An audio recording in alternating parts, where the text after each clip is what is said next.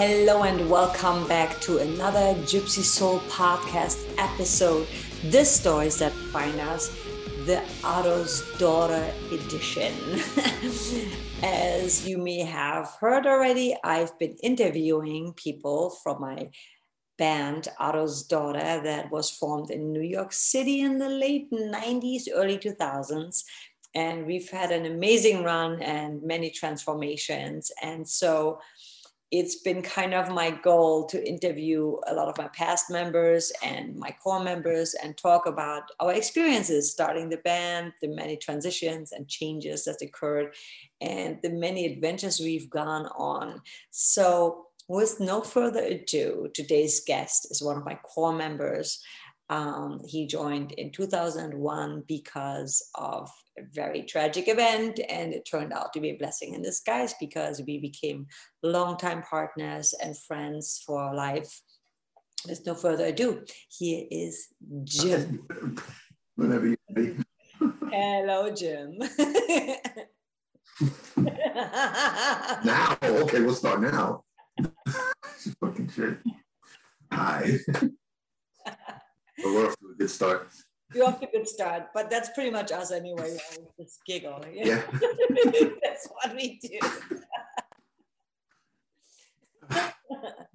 oh my God. So I think out of all the Otto's Daughter band members, obviously we have the longest history because, you know, you joined in um, 2001 and we're going to get into that in a minute.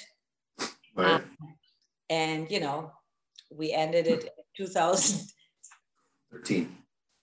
13. 13. That's crazy. I thought we released an album. Oh no, it was in 2005. Never mind. No, no. Wait, what? the, last, the last one. What was that?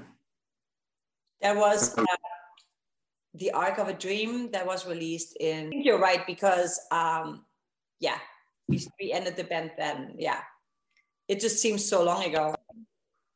I love your glasses, Professor Jim. Jim, Jim, you've been. This doesn't have a date on it.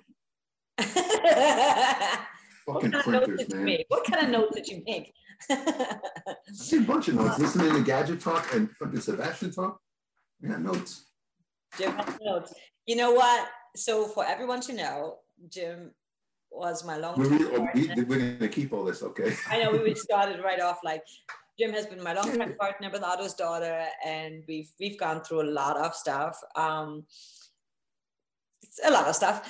And um, speaking of notes, even when you joined the band, when you went to the first audition, you had a lot of notes, and they were all in your head, and you had a lot of. You were so prepared. I couldn't believe it. I've never met anyone at an audition that knew every freaking single part. So with that said, I'm going to hand it over to you because let's talk about how you even found us. Okay. Uh, well, first of all, I was in another band at the time, and uh, we were doing quite well.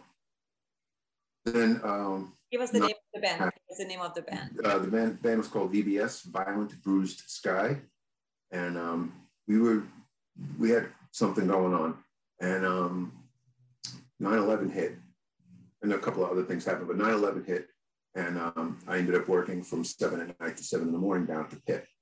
Um, at the time, I believe I was looking for some something else to do, and um, I, my band was in more of a hardcore. Um, I don't want to say new metal, but like a hardcore detuned, hard, very hard rock outfit, and uh, I wanted to scratch my um, industrial music itch, so to speak. So I started looking for something to do with that in that genre. Uh, I went, my brother had a web browser because I didn't have a computer till 2000. No, 2002. Um, so I went on my brother's web browser and you guys had an ad up. And in my whole life, I've only gone to two auditions, and yours was the, the second one and uh, it was very interesting. So I, uh, I think I spoke, I probably spoke with Gadget online. Uh, I didn't think I would be getting you because usually you don't get the singer, you get somebody in the band who's like responsible for the most part. And uh, so uh, I ended up buying Void of course. I'm not saying you're not responsible, but normally here's a flakes. I know. Yes, all of you. And um, so I bought the CD in good faith, saying, "All right, let me let me see what's going on with this." And I listened to it. I found it very interesting, although the instrumentation, the lines were completely blurred with the instrumentation because you had apparently guitars that sounded like keyboards and keyboards that sounded like guitars and vocals that sounded like guitars and keyboards and there was just a bunch of melodies attacking and i was like fuck do i follow on this um, i also listened to it for about three days three straight nights actually at work and then i asked a couple of friends at work that i trusted uh, you know, I, I, gave them my headphones and the CD, and I said, "What do you think?" And this one guy, Mike's like, "You should get, you know, should give it a shot." You know, I don't really want to be down here. I was like, "Okay." So uh, I, I went when I got home one morning. I started learning some of the stuff, and then uh, there was an awful lot to to to attack because I think there's nine songs on the EP on the, on the first record, and I was like, "All right, which ones do they want?" And I think I asked. Uh, I asked one of you guys, and, and, and you said just learn these four or five or something like that.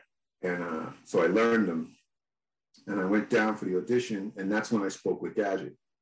And Gadget's like, yeah, just pick me up in the city because I, I lived in Brooklyn at the time, and you guys were practicing because you had a, a, an inexpensive rehearsal space in Jersey City just outside the Lincoln Tunnel. So uh, I set up a meeting like where I could pick Gadget up somewhere in Midtown. Uh, he was doing his um, government work at the time, I guess. And um, so he's like, he's like, okay, this is going to be easy. Just uh, as long as she doesn't tell you what to do, everything's going to be fine. As long as she's not correcting you or saying anything, everything's going to be fine. I'm like, sure, this is to be great. Okay, not a problem. I walk in, I meet Sebastian, and and this is the thing. Also, like, like uh, Sebastian was like, you know, Jay, you know, Jim is always so serious all the time. I was an outsider walking into your scene. Even Dan, like Dan was one of the other guys who was trying out, and I never met Dan until you decided to keep Dan. And even he was still in your circle. You could in that circle. He was doing Empire Hideous and Spy Society, I believe. So you guys, I came from, you know, you know, more the hardcore and heavy, heavy, heavy rock, and this scene, these two circles never meet. Well, now they do, but they never met at the time. So I always felt like I was the, the kid, the transfer kid in school in the middle of the year, and everybody's already friends with everybody, and I'm just sitting at the desk like, all right, don't piss nobody off. Just, you know, don't, don't, don't, annoy anybody. So uh, said hi to everybody, um, checked the tuning, tried to get decent sounds, and uh, then we started practicing. Well, I should say auditioning, and uh, I think we started with, I want to say Fistful of Lies. And immediately that first part's like, do, do, do, do, do, do. Started playing it on the guitar. So stop, stop, stop, stop. That's a vocal line. I'm like, what? don't, don't play that. I'm like, huh. So what do I do? So I'm just, you know, doing the power chords. And it gets playing in the verse and you, and you stop, stop, stop, stop, stop. Play that. That's keyboard section. I said, well, what am I supposed to do? you're not going to play that. You play in the chorus. Just cold. So, just be entertaining. I like, be entertaining. Just stand there and be entertaining. And I, I don't know how to do that. And up until 2005, I had horrible stage fright. So I'm like, fuck.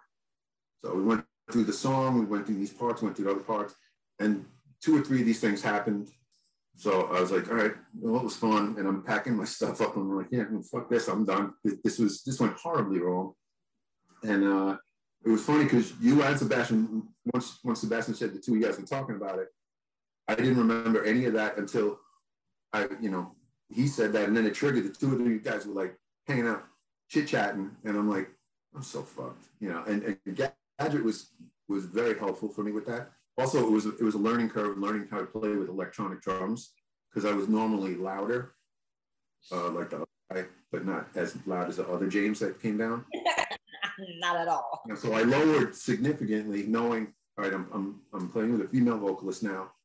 Don't blow her out, you know, and trying to stay melodic because she's not hardcore. She's actually singing and has, you know, like female voice, which so now you have to make space sonically for it. So it's like, okay, I'll do that. And I did a lot of octaves just to stay in, you know, like, you know, give you as much space as possible. And then uh, I'm packing up and I'm like, I'll just bring this shit back. I'll go back to the other band. You know, tomorrow night's practice in, in uh, Far Rockaway. I'll just put everything in the van and go back. And um, you guys were all talking, and Gadget came up to me while I was packing up, and he's like, "So, um, want to want to learn some more songs and come back down next time?" I was like, "Oh, you guys want me back?" He said, and you look over to the two of you, you two were talking. You went, like, "Yeah, yeah, yeah." I don't give a fuck. Yeah. And I was like, "All right." So he gave me uh, the disc, which was the intimate instrumental versions, basically of Renew, almost all of the songs, and actually it had another song uh, that never made the record, which I really loved. And uh, what song was that? That was Washed Away. Oh my God, yes. It's one of my favorite songs you guys ever wrote. Oh, and it by the day. That was so such a beautiful song. And um, I went back. The next day I had practice with my band, going through the motions with my, well, I shouldn't say it that way. Practicing with my band, still trying to find a singer. We had a problem with the singer at the time, a completely different video. And um, then I'm starting to like listen to that at work. I was like, let me see what I do about this. And then I, I left work because you guys needed a guitar player. I was there, my second time I was there, the guy whose hands went numb was the other guitar player who came down. And I, I was watching because I'm sitting there like, you said something like, "Oh, we're going to try this guy out too. Do you mind?" I'm like, no, your your band, whatever you want to do, I'm cool with it. I'll run to the store or something. You're like, no, you can stick around. So, um, and he was like, yeah, sometimes my hands go numb. I was like, oh shit, it's like what the hell's going on with this guy? You know, the thing is, when you audition people, and that's why we were a little bit off, like not not so warm right away, because I learned like I would always be like so nice and, and kind and friendly and then these people turn out to be flakes or you know they never show up again or they don't learn the songs. So i learned to kind of step away a little bit and just be like yeah yeah just see see how the guy's doing you know don't attach yourself to the person um because there as you know there were so many horrible i mean we can talk about that in Van Nuys you know the drummer remember? Sticks? That's a, yeah yeah yeah, yeah. That, that's way later but but there's like auditioning that that's a whole nother probably like episodes that we could talk about auditioning people which is like horror stories most people wouldn't believe it. And comedy you can make it. up yeah. But you know basically you joined because of 9-11 if 9-11 would have not happened we would have never met because you would have not been able to stay at your brother's and be at your brother's computer see our ad because at the time we needed oh, no he was he was with me at the time. He oh. moved in with me but he was home because he was oh. working all the time down there. Right, right. Because you worked at Ground Zero. I know you don't want to talk about it, but like you were working there. No, I don't. Yeah, and um, but that's the reason we met, and I think that's powerful alone. You know, that's kind of yeah amazing in a way that uh, we met, and we needed a two guitarists because I had booked a show in New Orleans, and I told Gadget like I don't give a shit if I'm to play to a CD. I'm to go down there whether or not I find a band, and that's how we always kind of operated. And then you guys showed up, and you ended up being, you know, a very, very important and long-term member because you were the one who came with us to LA. I was the eighth guitar player. I remember hearing that conversation. You're the, you're the eighth guitar player. I'm like, oh shit. Okay. I didn't even know that. Like, I, I didn't even know that. Like, you told me that. So I'm like, okay. Gadget, Gadget, I think, told me that. Oh my God, that is so funny. All of those facts at the time had all those facts down. I remember particularly one time we played in downtime I don't know if it was Gadget I was walking through the club with or if it was Sebastian. It might have been Gadget, but we were walking through, and that one particular night, there were five people who used to be in your band in the club. Like, yeah, yeah this, this guy used to play with us. I was like, really? No, and then we go up the stairs. This guy used to play with us. Oh, really? I'm like, who the fuck is in this place? Because we used to like let anyone play with us until we realized they can't play or like they are not reliable we were just like really, yeah, yeah, you want to play with us? Let's play with us. Like people would come up to me, say, I used to be in your band. I'm like, you were? And I felt like an asshole because I couldn't remember. And it's not because I was on drugs, I was drunk. I just, I stopped, like I said, you know, I kind of you mentally blocked it. blocked it because I'm like, I don't remember that person at all. Like, yeah, it's weird. yeah. Uh, I remember the important but then let's talk about so you, you so your first show with us was somewhere um, in Connecticut. In Connecticut, and then it was in Connecticut. The second show was the one in Metairie where you got mad. Um, but the first show was interesting. Oh, oh, yeah, oh, yeah. We talk about that. we'll talk about that. Uh, the first show was in Connecticut, and it was it was a brilliant idea because, like, first of all, it's the first time I ever played in Connecticut, which is pretty funny considering if you play in New York, Connecticut, I know, Pennsylvania, and, yeah. and Boston, the, yeah. immediate spots. Yeah. Never played Connecticut before, and they're like, "Oh, we're going to play in Connecticut just to see what's going on." And at this point, you decide you're going to keep Dan as well. Right. Dan, again, Dan was kind of like, "Cool, this is going to be good," and I was thrilled because I was like, "Okay, good. Two guitars always sounds full because then we could always do interesting chord stuff." Yeah. But again, I was the kid, the new kid, transfer kid into the school, so that's why I was kind of going to the time. Um, we went to Connecticut, and um, I had a, uh, a producer that taught us stage stuff, this guy Night Bob, He was telling us there's a line on the stage. You stay behind this line, and from this line forward is always the singers. You do not step in the singer's zone. So I immediately said, I'll just stay in this little area here, stage right. Uh, I'll stay in this little area here and just watch how the band moves so we don't trip into each other and look like a comedy show. So we were playing in Connecticut, and then uh, in the middle, of, I want to say maybe it was masking ball or something. You took your mic stand and you had a disco ball on the mic stand. And I was like, that's kind of cool. You took the mic stand and you started slamming it near where I was. I'm like, okay, so I'm never going to leave this little area because she's going to just destroy everything over here. So I'm just going to stay way over here and keep my, my foot pedals and all that stuff way over here so she doesn't destroy it. so um, that was that was a good that was a fantastic show for me to learn what's going on in the dynamics live with these guys. Then we then we took the drive down, and that's when I learned about the Danstar system. you have to tell we all learned about we all learned about each other at that moment. I know nobody we didn't know you guys, and we just all decided to go in the van and go to New Orleans and play a few shows. Uh, t- tell people about the Danstar because they don't know Dan and they don't know the Danstar system. All right. Well, first of all, Dan is a fantastic person. He's, oh. It's just that he, uh, you can't not hear him talk, but most people don't see him. It's very strange. You can hear him, but you can't see him, which is why no one ever recognizes him when he comes off the stage. Um, so we were going to New Orleans, and um, I think we got on the 80 or something like that. We were going, again, this is 20 years ago. And um, we get to the thing, we're going to go down 81 or was it 27 or something like that but it was between, you know, there was a fork in the road. You could take both of them, but one of them was like, you know, Gadget was picking 81 and uh, Dan was picking the other one. I want to say 27, I'm not even sure. And just like three miles from there, and the two of them start going at it like, we should take 81. And Dan's like, no, you got to take 27 or blah, blah, blah. And then Dan's like, uh, Gadget's more like, no, 81 is going to save us. And, I'm, and I was like, one mile left. I was like, fuck this. I put my headphones on. I'm taking 81. And I just take 81 and I just let them continue going.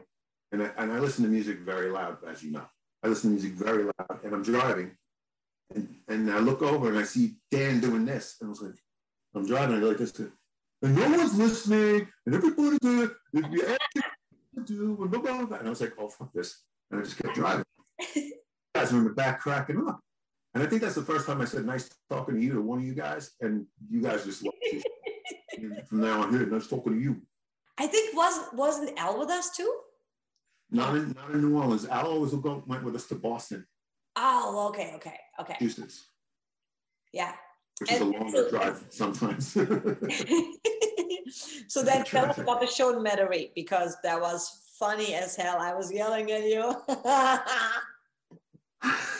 okay. So I should I should say I should say first. So what we you did, should say we, yeah, we, we what we always did is like because we had a lot of bad people playing with us we decided like at some point and sebastian and i talked about that that we put everything on a freaking backing tracks and then we can turn it on if we need to and off if we need to well gadget decided that certain guitars sound better double anyway so he'll put some he'll leave some on and i think he wanted to still make sure you're comfortable you, I mean, you've come such a long way. You didn't know about tweaking your amp. Now you can like give freaking workshops about it because now you know everything about it. But at the time, you, didn't, yeah. you know, eh, but you didn't know anything. And so um, which is awesome. You learned all that shit. That was not your world. You, you were introduced to a brand new world, and Gadget was the genius. He he knew how to set everything up, so he helped you set everything up and how to, you know. So for you, it was really stressful. Probably like I didn't like it, like stepping on foot on pedals. And I was the singer, but still, I wanted to do my thing. And I know you had a lot of work to do stepping on this pedal to make the flinch. Or you you can explain it better. But anyway, so we had some just in case something in the backing track, even though you were still supposed to play life. Now, go ahead. you had those, they were, um, in case of emergency, break glass tracks. Like, all right, these guys, um, one guy's on drugs, we're throwing him off the stage this time. Whatever, you, all right, well, then no, we're not doing that again. Here's guitar tracks. I looked at it as having training wheels. So if I were to screw up, the guys I don't remember, all right, we're just gonna, don't play, just stand there or whatever. Right. But I pretty much had it.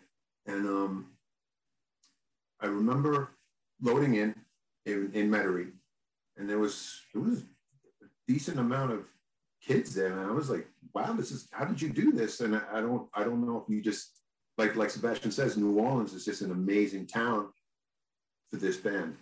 New Orleans is an amazing town to begin with, but um, so um, we we loaded in, and uh, all first of all, all my gear worked in Connecticut, and we put it from the van in Connecticut and we left it all in and went to New Orleans. So there was nothing happened between Connecticut and New Orleans. We were fine. So I get to New Orleans, we all setting up and doing sound checks.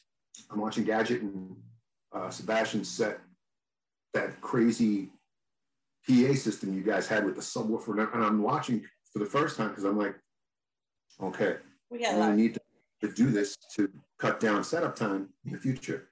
So I was kind of watching them, and I set my stuff up. And at the time, it was simple. I was a purist with the other band. Was just, I had two pedals. I had three pedals. Uh, I had a whammy pedal, which I never used. I had a tuner, and I had an acoustic pedal for a particular song in the other band. And, and, and it passed off well. Everything else was di- direct into the amp. With you guys, all the crayons in the box were going right into the into the signal chain. So I'm, I'm setting up in the, and I'm getting like static and cutting out and, and real a lot of white noise. And, and I'm like, what the hell is this? So first thing you do, you, you troubleshoot. I pull it out, guitar straight into the amp. Sounds fine. Okay. Back in, go to each pedal, everything's fine. Plug it back together, it's making noise. I'm like, what the fuck is this? Now everyone's ready to go, and I'm kind of making a mess. And I'm mad because I'm the new guy. I don't want to fuck this up. So uh, we played one song and it was just, it's horrendous with all the noise that was coming out of my amp. So I just said to Gadget, turn on the guitar tracks. I walked over to him, turn on the guitar tracks. I'm going to dummy it the rest of the show. He's like, good. Dan's still there. You're still going to hear organic guitars. No one's the better for it. I my volume down, or I put my guitar on, my amp on standby so the light was still on. And I, I faked the whole show. And uh, after the show, everyone was like, you guys are great. And then was signing autographs, and I was like, what the hell is this? And then, uh, yeah, you were really great. And, and, i was like, I didn't play. I didn't play. I'm like, Jim, shut the fuck I up. I faked the whole time. You're telling everybody. And I'm like, don't fucking tell people that, okay? I don't want, I didn't want to lie. I want to be honest with people. I was like, I, I everyone else played. Oh I was faking You cracked me up so they much. They didn't care. Oh my God. I'm like, what the fuck you doing, Jim? Don't tell people that you didn't play. Sebastian didn't care. Sebastian found it funny. Dan, I don't know if Dan found it, I don't quite remember Dan's uh, reaction to that. Gadget was like, you really shouldn't be telling anybody this. Well, that's like, what I was saying. I'm like, what are you doing, dude? You know, it's the truth. I know, but it was still funny. It was like, oh my fucking God, Jim, no. so, so the thing was, I was really annoyed I came down here. I had spare stuff, but nothing, everything checked out. But when it was put together, it didn't work. And I was, I was like, I don't know what it is. So we had the, we had the uh, hotel in Metairie near the pool. And uh, I said, I'm going to set up. We're going to get thrown out anyway, but I'm going to set up in our room because it was me, Dan, and some guy from Europe who was, was he Sebastian's friend? Oh, the Polish guy. Yeah, because I did, said of the nail polish. That's why I remember that. he said Polish, guitar Polish. I was like, no, it's Polish. But uh, that was I'm sharing a room with two other people. I had I wrote down with no one I knew. And the only one I was like, mm, I'm from New York, I don't trust nobody. But uh, Sebastian was with you and Gadget in one room because you guys already knew each other. And it, it was me, Dan, and this guy. And I'm like, slept, I think I put my wallet under my pillow. Uh, I, well, I'm in a, I'm in Louisiana with three people I don't know, or five people I don't know. Um, I said, I'm setting my stuff up and I'm going to troubleshoot it here because that night was the wax museum.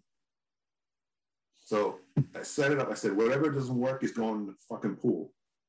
So I put everything together. It was the cable from the last pedal to the end.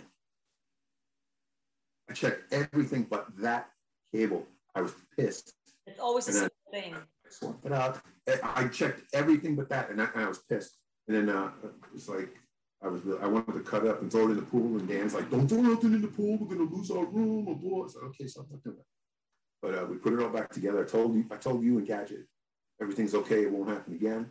Gadget's like, "Don't worry about it." I'm like, "Oh, I'm very worried about it. It's not how I roll." So then we went into the, uh, the wax museum, which was my first uh, introduction to the goth scene. you want to set this up? the goth fetish scene? No, you can talk about it. Honestly, this is one of those moments I have hardly any memory of. And that's what I find. I find it so weird talking to you guys. There's certain things I so clearly remember, like it was yesterday, and then there's so many things that were great things that I'm like, I don't fucking remember that. So I do remember us playing there. I don't remember us going to Anne Rice's uh, dollhouse. It's a fun fact that um, that's also way fast fast forwarding that we that we don't talk about this part today. We'll we'll see. But so we went to the Anne Rice's dollhouse, and Jim and I both love Anne Rice, and you know I think Hamid liked Anne Rice. Yeah, of course he liked Anne Rice too. And you know how I love dolls. So we were just we walked in there, and there was Lestat, and he was the most gorgeous thing I've ever seen, and I almost you were like, Are you okay? And I'm like, Yeah, I'm fine. I didn't I didn't realize what effect that had until seven months later. But I just so everybody knows, you walk into it was an Anne Rice store in the Garden District in in this cool little like it was a barn that they turned into a mini mall. That's gorgeous. The Lestat doll was about six foot five. It was bigger than life size. It was a tall, like doll, and it had porcelain eyes in it, which were unsettling. Well, when I looked into it, it was unsettling. I'm like, those are like real eyes. And I know. Looking down the stairs like this, looking at him like, I was like, okay, okay, it's just a fucking doll, okay. I couldn't stop. I was like, oh my God, I found my man. I didn't realize, but yeah, that that was exactly once you told me what you'll get to later on in the story. Uh, yeah, that's what I was like. Oh, well, that makes it perfect sense why you were acting like you were acting. And the funny thing was, we went to the garden district and we're like, oh yeah, let's all walk around. And they were like, no, we're going to stay in the van. And out of the six of us, you and I were the only two walking around. We were always walking, always. We were always walking around. I mean, you know, obviously that's why we, we've been together for a long time, you know, yeah. and that's why we are still talking. you know, you know, we are best friends basically. So I mean, we, we always, you know, we are best friends. You know, you've yes. been, you've been a huge, you've been a part of my family, but we, we, we know too much about each other to to not say anything to anybody else. exactly, we know everything about each other pretty much. Um, yeah. So the the Lestat doll, we'll come back to that later, but that's a huge, yeah. that's a huge. Someone, Remind us later. So back to the wax, back to the wax museum show that was your first goth fetish experience. It's it's funny. I think that place is gone because I lived there uh, year before last, and I looked for it constantly. I knew it was in the quarter. I knew it was up near the top, but I, I could I think it was gone at that point. Yeah. But um, we went there. We showed up a little early. And I was shocked that they actually were ready for us when we got there. Because usually the, the club, the guy doesn't show up till like 20 minutes before the doors open. This guy was there a couple of hours beforehand, and we went right to the freight elevator, which I was I was kind of like, I hope this thing holds all this equipment because it was in the French Quarter. It, could, it was probably from the 1900s. Um, and then we walked everything through the wax museum to the uh, to the ballroom, and I'm and I'm rolling my stuff going. I'm in a fucking wax museum. all right, whatever. And we set up all our stuff, and then I think we uh, I think we went to the French Quarter. We went down to Jackson Square to get something to eat before it started. And then uh, the very first um, impression I got with me, Dan, and Sebastian, because you went, we all came up, and then you and Gadget went into the dressing room in the back, that big ass dressing room, and started getting ready. And uh, me, Sebastian, and Dan went to go get a drink. And I'm, this is again my first time in a in thing, you know, women wearing lingerie and fangs and like all that whole scene. And we walked. no, I was just like, because I just the crowds I would play to were guys in pits with like our merch and the other band was like basketball jerseys. And these women running around in various states of undress. And the guys are wearing makeup and lipstick. And I'm like, okay. So we went to the bar to get something to drink. And some girl started talking to, or, say, or saying hi to Dan and Sebastian and I. And she had fangs. And Dan gets a drink, I get a drink. And Sebastian, I think, had already had a drink at that point and she went to take a drink, but her fangs wouldn't let her put the. I was like, "Yeah, okay." Did, did, anyone else notice this? You know, and I think Dan caught it, and I, I, don't remember, but I was just like, it was it was such a comedic. Like she was trying to be all cool and all, and she, was like doing this. Fangs wouldn't let her drink from, from the glass. And I was like, okay, so this is the kind of scene I'm going to be playing in. Okay, it was the first time too. it was a lot of fun though. It was a it was a fantastic time. It was a fantastic time. And um, then the next night we played at the whiskey bar on Canal Street, I believe it was, not far from where I worked when I moved down there. And um, that show, that's the show where they, they the guy took my somebody took my uniform and all that kind of stuff. Oh, I, I, I remember that story perfectly. We went into there, and I think we had to cross the uh, the, the grass, the island in the middle where yeah. the trolley we had to bring, I think we put everything over there and then we drove, we parked the, the van around the other side of it. and I was always on stage right, and Sebastian and Dan were always on stage left. Because we forgot to tell people you are lefty. Yeah, you play left. yeah, oh, I'm, I'm left-handed. So the guitar's yeah. faced like this, which draws attention to the singer. My pop showed me that too. Um, their side of the stage was fucked up though. So that Sebastian had a rig that sat about this high off the floor. It was like it's like a 115, 410s, and then his he had a he had a space a rack space mount thing. And Dan had, I think, like a half stack or something like that. And the stage was wobbly on their side, but not my side. And during the show, while they were playing, they were kind of like doing this, getting into it, and their stuff was going like this, and guys, guys, guys, so they had to stop just so it wouldn't do that and fall over, which probably made it boring for them. But um, there was a, a girl there you changed in the bathroom and you came out. She was a kleptomaniac. She told us she was a kleptomaniac and she stole the stuff. You must have said something to one of the fans because most of the Metairie crowd followed us into New Orleans for that. And someone said someone stole her stuff. And she came back and apologized, saying she's a kleptomaniac. Then she proceeded to steal two or three of the pool balls from the pool table. Back in the days, I first of all, I used to make an outfit for every show and I had an outfit. Every show was a different outfit that I made, um, except actually for that run, I had the same, um, the same. I, w- I would start with a white sheet. Um, you started off as the Middle Eastern, and then went into the Middle. And then I had a, a uniform on, like like an army uniform on, and I would run throughout this the set. I would go run to the bathroom and do the little changes and come back out. It was all part of the show. Um, right. You know, sometimes I would later on I did, did everything on stage, but it, it looked it looked okay because people just were like, "What the fuck's going on? Why is she running away?" and then, oh, there she is. And you, and you were wireless, which helped. And we had a wireless, yeah. So that was really cool, like jumping into the crowd and stuff. Yeah, that was so funny. I'm like, "Where's my shit?" you know. and then it was back. I'm like, "It's back."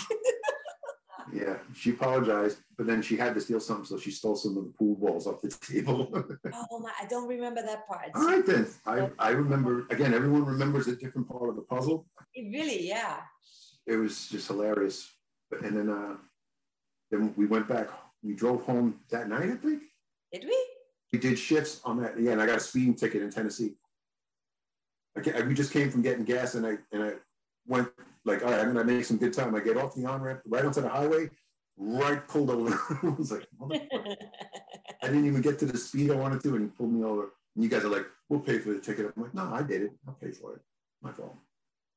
Oh my God. It was a crazy time because at that time we still had to go through like, there were like of um, army people in, in, all over the city, you know, because it was like still like the 9 11 yeah. phase.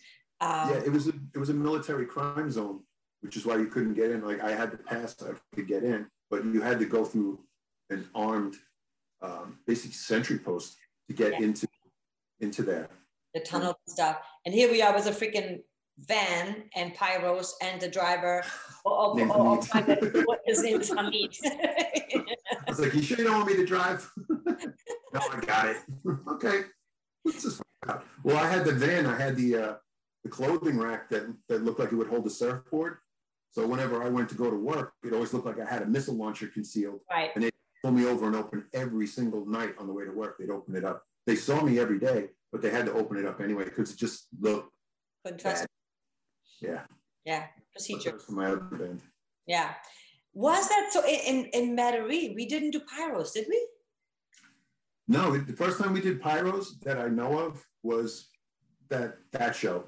And um, tell us your experience because so we we were and you, you we talked about this because looking back, right? What did you say to me uh, when we were talking on the phone?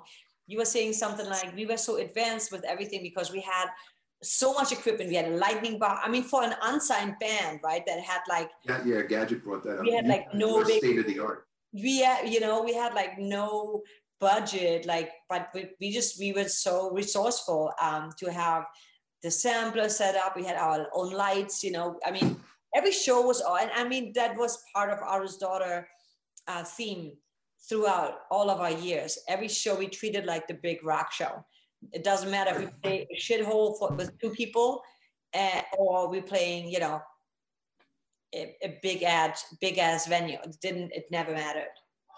Well, the, the quote, the, the shitty shows are usually the ones you really have to throw down for because most bands check out on the shitty shows. And exactly. usually the show where some pivotal tastemaker or the right person in your life is just be drinking and watching the band before you, and they see you guys like, look at these guys throwing down in this like hole in the wall. What do they do in a real place? So again, that was part of the allure. To me, again, coming in kind of as a new fan with this, you know, like, like Sebastian says, he was a fan, and, and, and again, it's it's a unique perspective to come in to an established uh, act that you know you're walking in like first thing you listen to is like, do I even like the music? Would I go spend my money to go see this band? And then then it's like, well, can I play this music? But but you had to you had to that's the first band I ever played with. That's the only band I ever played with with V drums. Uh, you had this light box with the with the black lights. That you had like these switches on the box, fucking amazing. I was like, I, what is this? What is this band doing? You had your own PA system that you brought with you, your monitors and stuff. You had a subwoofer for the because you had really good loops going, and I was like, this this is really really cool opportunity, and I was really stoked to be a part of it. And again, Gadget was so far ahead of the curve. Both of you were, but but he you know he was kind of masterminding. He was masterminding it, yeah. He, he was, and and he was just. I would I would think now. Everybody now I mean, the big acts are on par with what he was doing, but he was he was using a sampler as a trigger. He wasn't even there was no running a click track and shit. He had a click track going through the sampler. He he rigged it in such an unorthodox way. It, he maximized that every piece of equipment on that that drink cart thing that you got. That thing was huge, man. It was and huge and heavy. it was top heavy too. It, it didn't help that it was all top heavy for anybody who doesn't know, who haven't hasn't seen us, because there's no pictures of the uh, of the fridge. It's got to be one somewhere. go on, no, go on a plane and order a Coke. Watch what they roll down the thing. That's the size of That's the drink. exactly it. Yes. Exactly yes. what it is. It's the thing that rolls down the aisle and gives everybody their food. And that's how big it was. And we're carrying it up like Webster Hall, all of these other places. And it was just like, this is insane. I think in the beginning we didn't even have rolls on it. Like then we got smarter. We're like Wait, did you? Or did the wheels break? I kind of remember him changing the bottom on it. Yeah, yeah. They, I think they yeah, that happened probably a few times. It was, was always upgrading. it was always upgrading and and see at the time i didn't understand that that how necessary it is now i totally get it and the funny part was also like i would back in the day i would program drums and i would write tracks like i would program drums on a on the mpc and hamid would listen to it and he'd be like how much there's no way i'm going to play that I, I'm, I'm i'm human and so I think that's why we started using that because we're like, okay, we're doing all this crazy shit that no way can any person do that. You know, I mean, like that's just like a robot thing, you know. Yeah, but he would find the right beat to play along Oh. with that loop. He turned that thing into a loop and then played the accompanying beat where people would follow. Absolutely. Yeah, absolutely. You know, but I'm like, can you play that? He's like, no, I need like ten Three hands. hands, four feet, the tambourine. it was just so funny. Oh my god! One of what what are the other highlights? I mean, so you joined, and then we we got more serious, and we're like, okay, let's, you know, we have finally. That was the first time Otto's daughter actually had a real band. Like so, because we've done a two piece, we've done a three piece. We had a, I think at some point we had six people in the band, if not seven. Um, but at that point, it was you, Sebastian, Dan, Gadget, and me, and Right. we were pretty solid. We, you know, When I came in, Dan and I came in at the same time. right. You guys were like, we're going to keep both of you because we, we like you both. And I'm Yeah. And nothing changed until we left for California. until we left. Exactly. that was at the end of 2001 really i think you decided yeah we're gonna we're gonna stay with this lineup after the first downtime show that's the show with the pyro. And that's the question i wanted to say. Um the, the show where gadget put all the makeup on and you guys were, were laughing that was the new year's eve show. Now i'm wondering i remember he, he out of nowhere he- Oh, at CBGB's gallery. yes that was that was the new year's eve show with voltaire. When I wore that, when I wore that Ah, dress. And your friend was taking a picture of me from. Remember that from the behind? yeah mike mike's the guy who said you should try out for them Oh, I remember. he's the guy when, yeah, we moved to California and he, uh, and he came to visit and him and his new wife got married in every state on the way, remember? You told me that. On the way, and they go, we got married in every state on the way here. I'm like, how are you gonna do a divorce? You gotta go all the way back? Oh my God, that's So, funny. Um, but yeah, that was the uh, Voltaire show. And uh, is, is Gadget had super short, like a crew cut. Was that when he did the thing with the pyro and blew his, his hair? Remember he had know. Because I- he, had- he yeah. did himself white in New Orleans and looked like Michael Jackson. He yeah. At some point, he he had his hair sh- short. I don't remember exactly why. Maybe because of a job or something. I don't remember exactly why. Was it the job? Because I didn't know. Because he said in his that uh, he put too much pyro when he was testing Well, it was the eyebrows. Yeah, he, he put eyebrows and part of his hair, and I was like, is that is that when he cut his hair? But I'm not sure. But yeah, that he was. That was that show. That again, listening to the other things, I was like, no, no, no, that was New Year's Eve because he did that thing New Year's Eve because it was. New- that was pretty funny. I had the I had the vertigo. I mean, I always put a lot of makeup on, and you always told me like, which I didn't know, but you're like, oh, you look like you, you do Cirque du Soleil, you know, and I'm like, what? Because I was like really into like all the big makeup, you know. Um, hmm and uh, and and it was so cute. Gadget is like there doing his thing, and we are all looking at him like, "What are you doing?" And he just had that that white face and the black painted beard, and he just looked at us with a serious face, saying, "Well, at least I'm trying." We're all like, "Oh my god!" I, I remember that. I remember that. But that, that, was, that was interesting because I had the uh, vertigo around that time. you always had vertigo. They had they had me taking the medicine to uh, to alleviate because I had a uh, debilitating infection in this side, and it would cause vertigo. But if I were to take that stuff, then I couldn't operate machinery, and I was a lineman. I was driving trucks, so it was like two or three days I was loopy, and I'm like, you know, just fuck this. And then I always looked like I was drunk about to fall off the stage. It's because if I shake my head the wrong way, I get dizzy and I was going to fall over. I, in my memory, you always had vertigo. you would always do stupid shit. I was still learning how to play with you guys.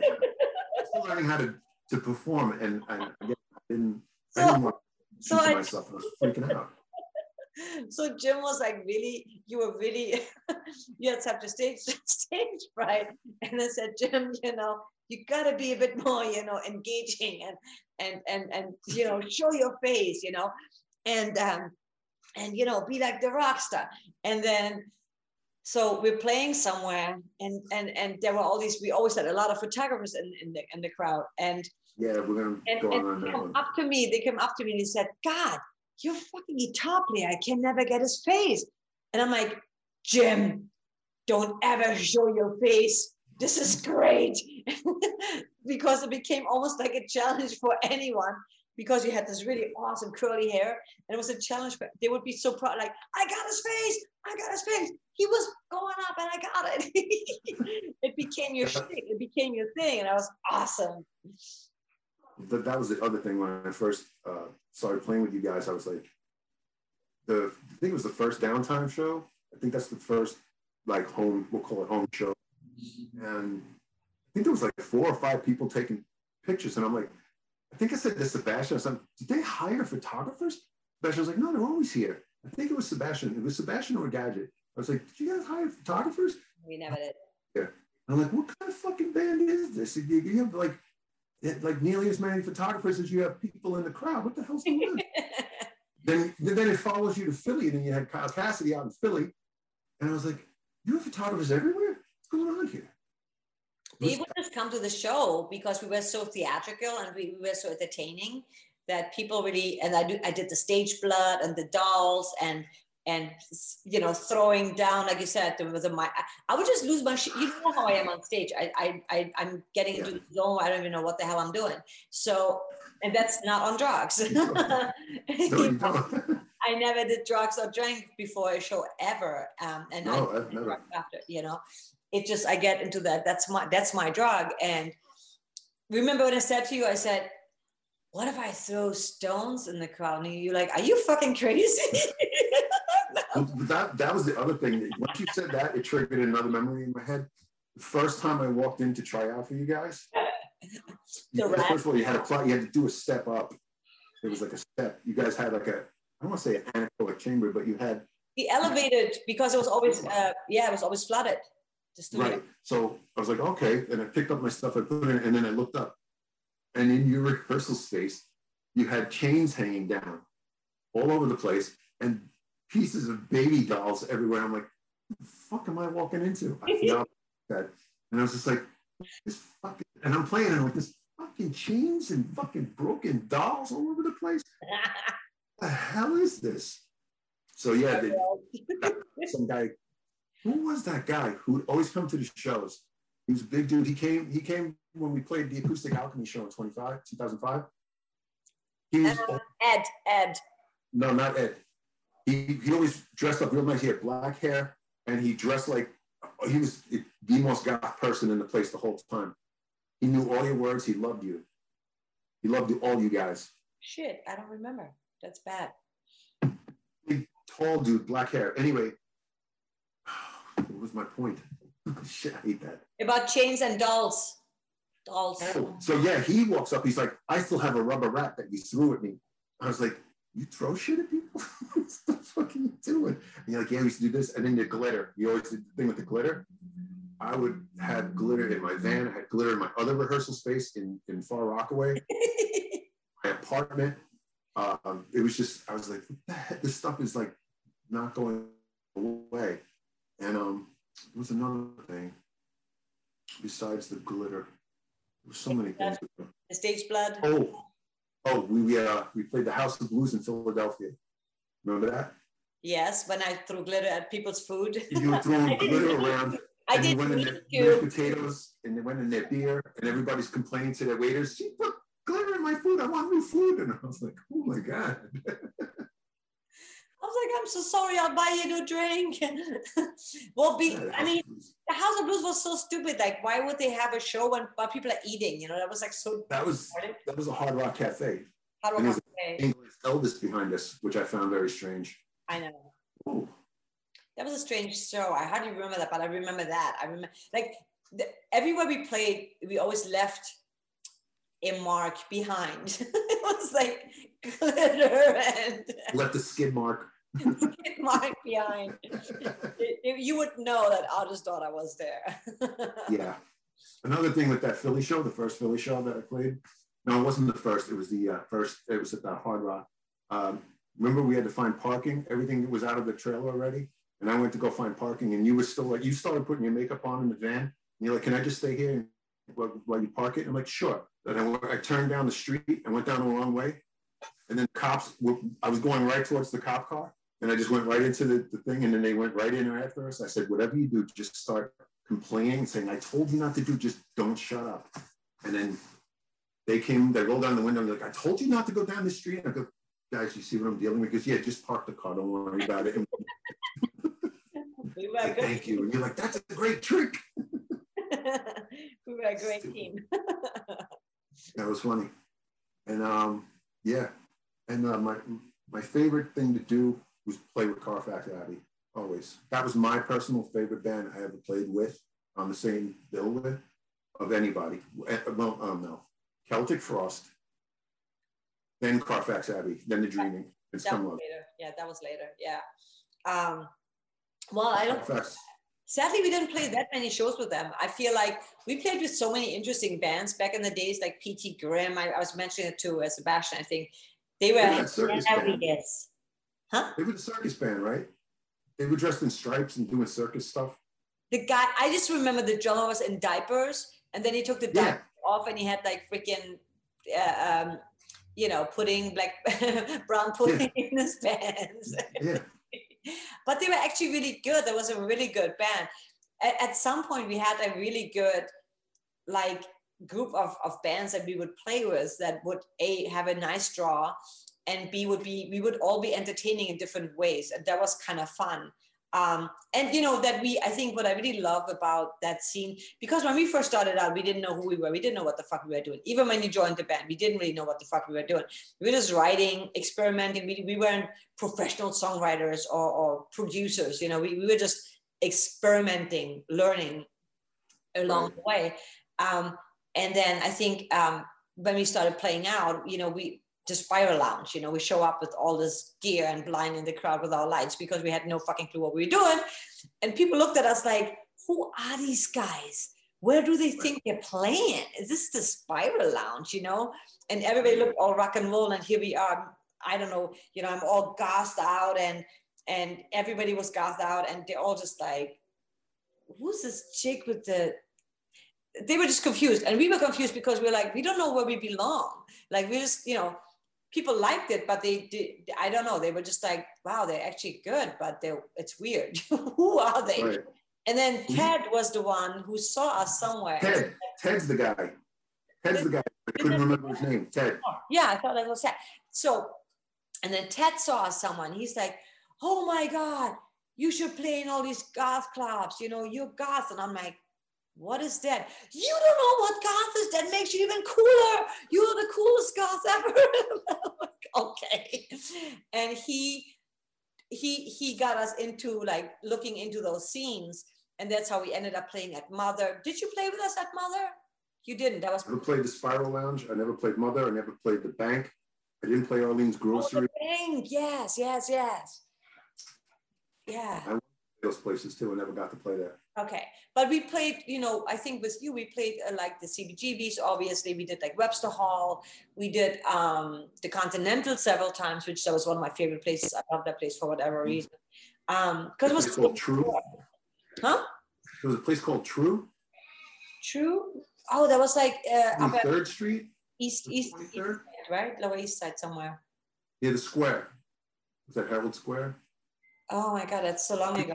I don't remember. It was we played with I think there were three or four bands one night, and every band played a Depeche Mode song.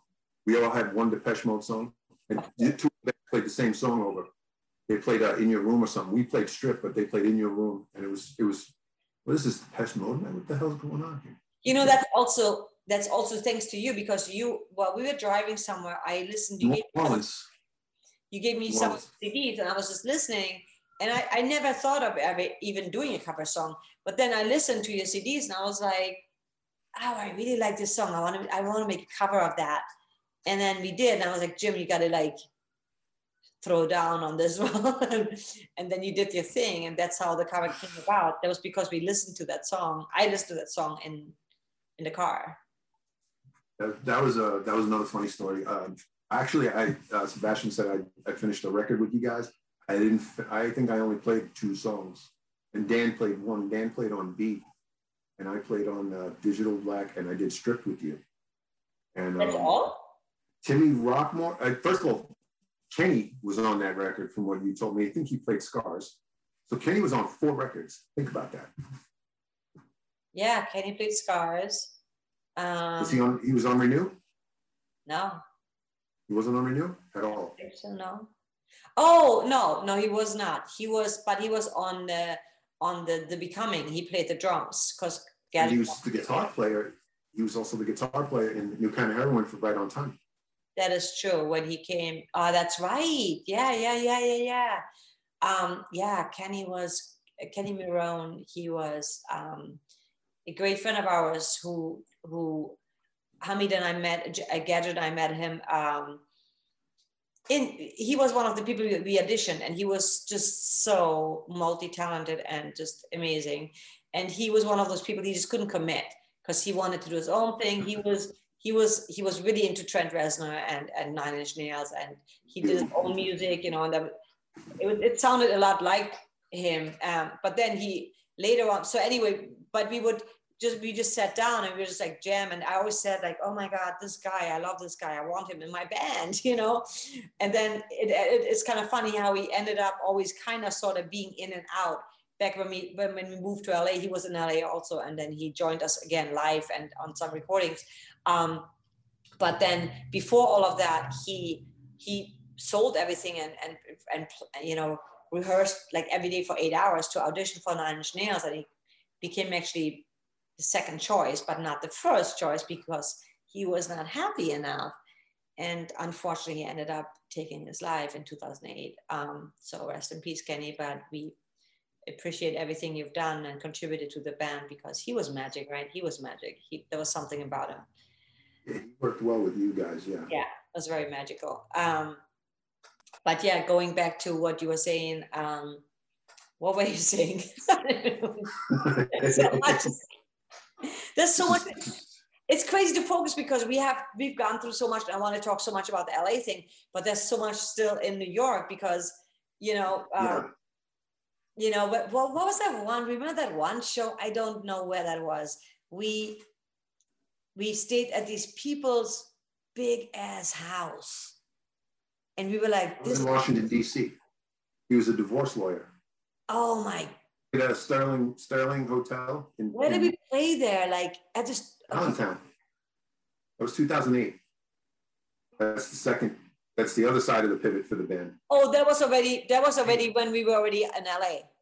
Oh, that okay. Yeah, that was Rowan G. Yeah, we didn't. You know, the one mistake we made when we were in New York, I think, for me, looking back, is that we we could have toured way more, but we were all kind of like weekend musicians at this point because a lot of you guys had like day jobs and uh, you know. I didn't care. yeah, yeah. But I, I mean, had plenty of time. I didn't care. Uh, I think it was when, when you said, I'm kind of surprised when you said you guys were still kind of finding out who you were, you were finding your voice or something. Because listening to that first record, it's very punk pop, not pop punk.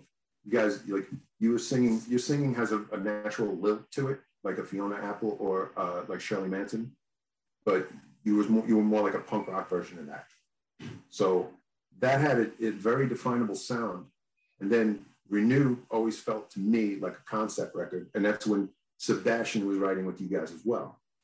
Now, the other thing is, I think, and I've thought about it since watching these other videos, had Sebastian come to Los Angeles, it would have stayed more like how it was in New York because Sebastian was a primary writer with you guys. Whereas when you get into Los Angeles, it was just you and Gadget and everybody else you got from rock bands. So we all diluted what you would do. I mean, it was still sounded like you, but at the same time, it was far more organic at that point, which I don't know, because I really loved the New York version. And I obviously loved the Los Angeles version, but they're two, to me, completely different bands.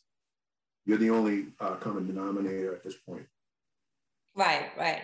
Just yeah. my personal.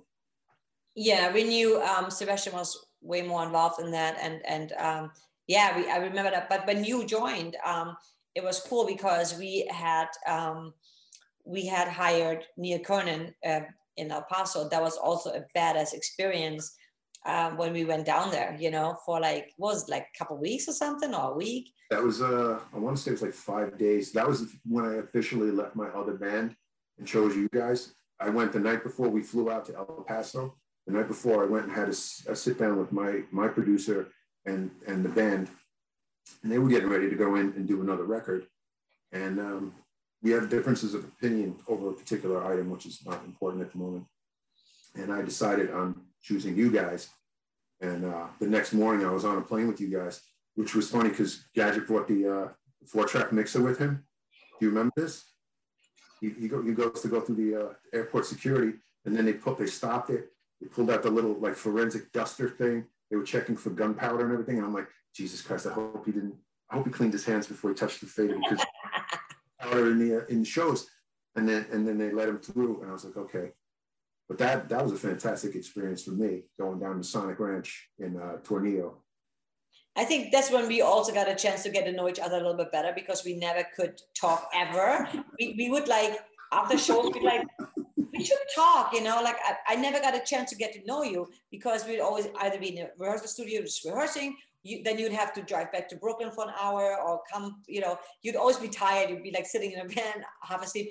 And then and then we would after shows we'd have a beer and then we talk to fans and then we're like so hey Jim, and then the minute we try to talk, someone comes and walks up. Remember? Yeah. It was. I was like, yeah, don't worry about it. It was. Don't worry about it. Talk next time. We're like, it's just not going to happen. We, we cannot have a conversation. We cannot get to know each other. No, and, it's like seven months of we'll talk next time. I know, right? We're like, okay, well, I'll talk to you next time. Uh, and then when we went to El Paso, we got a chance because we were again the only ones who would take walks. We'd be like out in the in the pecan farm. Remember that? Yes. That was that was fantastic. Okay, I do have a, gadget story with that because I would always go off because it, it wasn't my baby. That that record was you guys, and I came down for the experience and for for I guess support. But it was just a cool band thing to do. The whole band went down. Yeah. But I what I didn't have any veto power or anything, so I was like, stay in your lane. This is between Gadget, Jacqueline, and Neil and Sebastian probably has a couple of words to say here and there, but he probably already talked with Gadget about it. So I was just enjoying the the the, uh, the entire place because the Rio Grande was like 400 yards away from us, and um, I was I remember I was walking. I was had my headphones on and I was walking, and and I think you jumped on the back of me. I didn't know. I thought you were in the studio, and I was like, "What the fuck is this?" And he turned around and got like laughing. And uh, but another time I was walking and it was turning into sunset, and and Gadget came up behind me on a bicycle. And, hey, man, I said, and I was like, hey, what's up? You know, we're talking for a few seconds. Then we look over and the sun is just starting to set over the mountain. And, and I think both of us were like, man, that's gorgeous. Then we looked at each other and we were like, we got to go now. he took off on the bike and I just turned my head the other way and walked away like, we, we can't have a moment here. We, you had a moment. we just had a moment. We're like, nah, no. Talk to you Bye. Soon. Bye. How's your pretzel? Fucking awesome. How's your cereal with no milk? it's not with milk. it's supposed to be like a snack without milk. Hmm.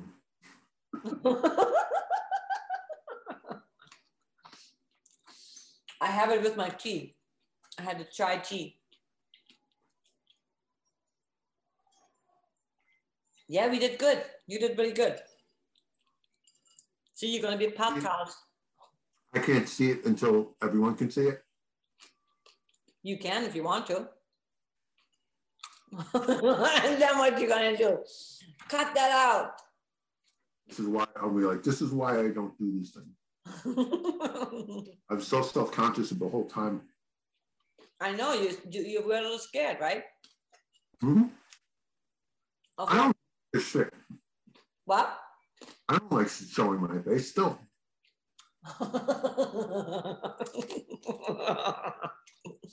well, you could have bought a wig. Just edit the shit out of it. It'll be funny. Make it like a remix. you could have bought a wig with the hair that you used to have, or you could just dye your hair and put it and put it out instead of having it back because you still have all your hair Yeah. For the next episode. Still there. You'll be like, whoa, there you go. There you go. Look at that handsome hair. Look at you. That looks great. Thank you. What are you laughing at? Because I'm still Huh? filming. You what? What? I was still filming this. You are? You're an really are?